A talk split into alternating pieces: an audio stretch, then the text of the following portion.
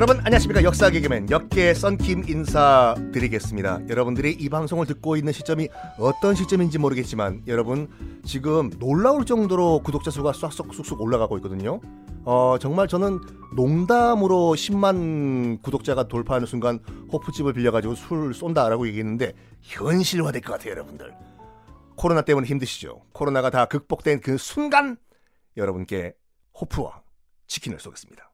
지난 시간에 미드웨이 해전에서 일본이 항공모함 4척을 잃었다고 말씀드렸는데 이거 가지고 왜 일본이 그 아, 패전의 기운에 휩싸이냐? 그때 미드웨이 해전에서 5분 안에 일본 항공모함이 4척이 거짓말같이 침몰을 해버리고 더 큰 피해가 뭐냐면 전투기가 250대가 날아가 버려요. 왜냐하면 항공모함이 뭐예요? 말 그대로 비행기를 싣고 가가지고 출발 거기서 이 이륙을 시키는 거지 않습니까? 그러면 떴던 비행기가 내려야 되잖아요. 그런데 일단 발진한 비행기들이 일본 전투기들이 내려야 할 비행 가판이 없어진 거예요. 아노 우리 어디노 내려야 됩니까? 아, 저 바다 위 데스. 해가지고 모두 연료가 소모될 때까지 삥삥삥 돌다가 이제 초이스가 없으데스.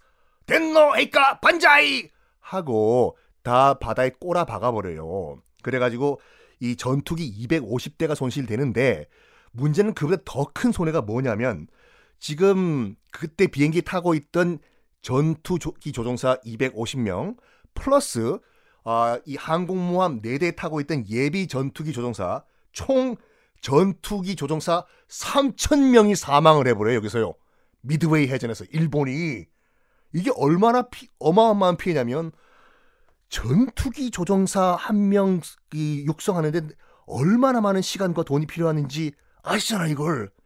그거를 최정예 전투기 조종사, 특히 중일 전쟁에서 잔뼈가 굵은 정말 베테랑 조종사 3천 명이 몰살을 당해버려요 미드웨이 해전에서. 그러니까 지금부터 여러분들 그래서 일본의 전투기 조종사들은 정말 훈련의 후자도 받지 못한 초짜 비행사들이 이제 이 조종관을 잡는데 이러다 보니까 제대로 뭐 전투가 되나 그러다가 나온 게 나중에 가미가제 특공대거든요. 야 너희들 비행할 능력 없으면 그냥 꼬라 박아. 아! 그렇게까지 오게 됩니다.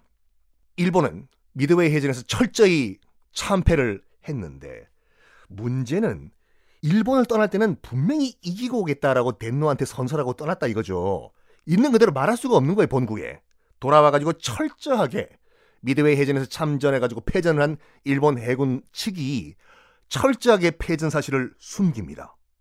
심지어 일본 국내 언론에서는 승리를 했다고 뻥을 치는데 어느 정도였냐면 미드웨이 전에 참전했던 일본 군인들을 다 가택 연금시켜버려요. 너희들은 나오지 마라 です. 입도 뻥끗하는 순간 너희는 없어진다 です. 심지어 장교급 이런 간부들도 다 가택 연금을 시켜버리거든요. 그 정도로 이제 일본의 정신적 피해가 크다 이건데, 아, 일본이 이제 미드웨이 해전에 지고 난 다음에 깨달아요. 전에도 말씀드렸지만 일본 측의 오리지널 플랜 계획은 이거였거든요. 미국에 일단 엄청나게 큰 타격을 준 다음에 깜짝 놀란 미군이 협상 테이블에 나오기로 해가지고 잠가놨던 기름 밸브 너 풀어달라 です 이거였는데 아하 이거 이거 이거 단기전으로 끝내려고 했던 전쟁 장기전에 수렁으로 빠져들 수밖에 없구나 라는 걸 일본 측도 이제 인식을 하게 됐는데 이제 미드웨이 해전에서 일본군 전력의 대부분을 박살낸 미군 이제 반격이에요. 너희들 두고 봐라. 근데 일본도 쉽게 포기하지 않거든요. 일본군 측이 또 어떻게 생각을 하냐면 분명히 미군 저거들 어 미드웨이 해전이 마지막이 아닐 것이다. 다음 목표를 잡을 것인데 어디를 미군이 노릴까? 야 지도 갖고 와. 촤 지도 됐스. 미드웨이는 어쩔 수 없이 미군에게 넘겼다 됐스. 다음 목표는 어디가 될 것 같냐 됐스. 여긴 것 같다 됐스. 거기 여기가 어디냐면 호주 바로 위에 보면 솔로몬 제도라고 있거든요. 솔로몬 제도. 자, 여러분 잠깐 방송 끄신 다음에 자, 지도 펼치고 호주, 오스트레일리아, 캥거루의 나라 또 뭐 있죠? 캥거루를 스테이크로 먹으면 굉장히 맛있죠. 그 스테이크 얘기는 나중에 하고. 캥거루의 나라 호주 바로 위에 보면 아, 솔로몬 제도라고 있는데 거기에 과달카날, 과달카날이란 섬이 있거든요. 여기에 미군 애들이 비행장을 건설하면은 우리 일본 본토 엿된다 です. 여기서 미국 폭격기들이 뜨면은 일본 본토 최소한 남부 오키나와 후쿠오카까지는 온다 です. 절대로 여기 미군한테 넘기면 안 된다 です. 해가지고 일본이 먼저 선점하기로 해요. 뭐 한번 지는 건 병가지상사지 기운 내라 です 일본군. 모두 총력을 다시 모아가지고 호주 바로 위에 있는 솔로몬 제도의 과달카날 섬 우리가 먼저 찌뽕한 다음에 여기에 우리가 먼저 비행장 건설할 것이다. 그러면 역전돼 버려요. 왜냐하면 일본군이 호주 바로 위에 있는 솔로몬 제도의 비행장을 건설해 버리면은 항공모함 이거 갖고 나갈 필요가 없어요.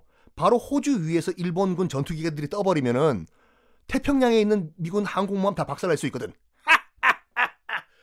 와다시가 왜 이런 생각을 못했나 데스. 그래. 과달카날. 지금 보니까 여기 또 산이 없고 다 평지네. 아 이거 누가 여기 여기 찾아냈냐? 어 제가 찾아냈습니다. 너 뭐 휴가 좀 갔다 와. 그래. 먼저 선점이다.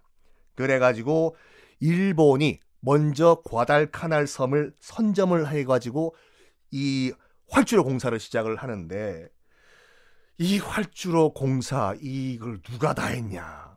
수천 명의 조선인 징용 노동자들이 이걸 다 해버렸습니다. 일본군이 아니라 그거를 어쨌든 우리 조선인들의 피와 땀으로 과달카날의 군용 비행장 활주로가 건설이 됐는데 미군이 가만히 있을 수가 있나? 당연히 어이 지금 일본 애들이 지금 그 과달카날에 비행 그 활주로 거의 다 만들었다고 하는데 완성되기 전에 거기서 일본 제로센 전투기가 출발하기 전에 박살을 내버려라.